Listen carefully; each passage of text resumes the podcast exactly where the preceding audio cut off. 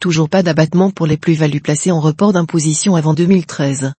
Par deux arrêts, le Conseil d'État rejette le recours pour excès de pouvoir tendant à l'annulation de la doctrine administrative, qui écarte l'application des abattements pour durée de détention ou plus-value sur valeur mobilière et droits sociaux réalisés avant le 1er janvier 2013 et placés en report d'imposition optionnel ou obligatoire.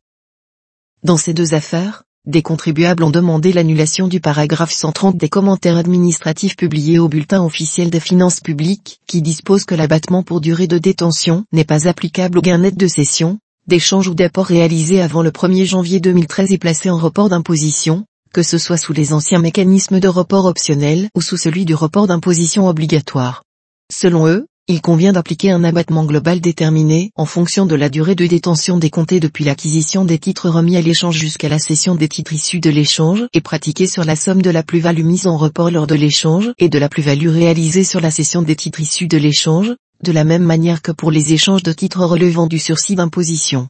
Si cette solution a bien été dégagée par la CJUE concernant les opérations transfrontalières, le principe général de neutralité fiscale est dicté par la directive fusion conduisant à taxer la plus-value attachée à des titres issus d'un échange de la même manière qu'aurait été taxée la plus-value réalisée directement sur les titres initiaux si ceux-ci n'avaient pas fait l'objet d'une telle opération, le Conseil constitutionnel a refusé de l'étendre aux opérations franco-françaises. En l'espèce, les sociétés dont les titres ont été échangés étant établis en France, les requérants n'ont pas qualité pour demander l'annulation des commentaires administratifs qu'ils attaquent en tant que ceux-ci concernent les situations internes, à l'exclusion des opérations intéressant des sociétés d'États membres différents, lesquelles sont seules susceptibles d'entrer dans le champ de la directive fusion.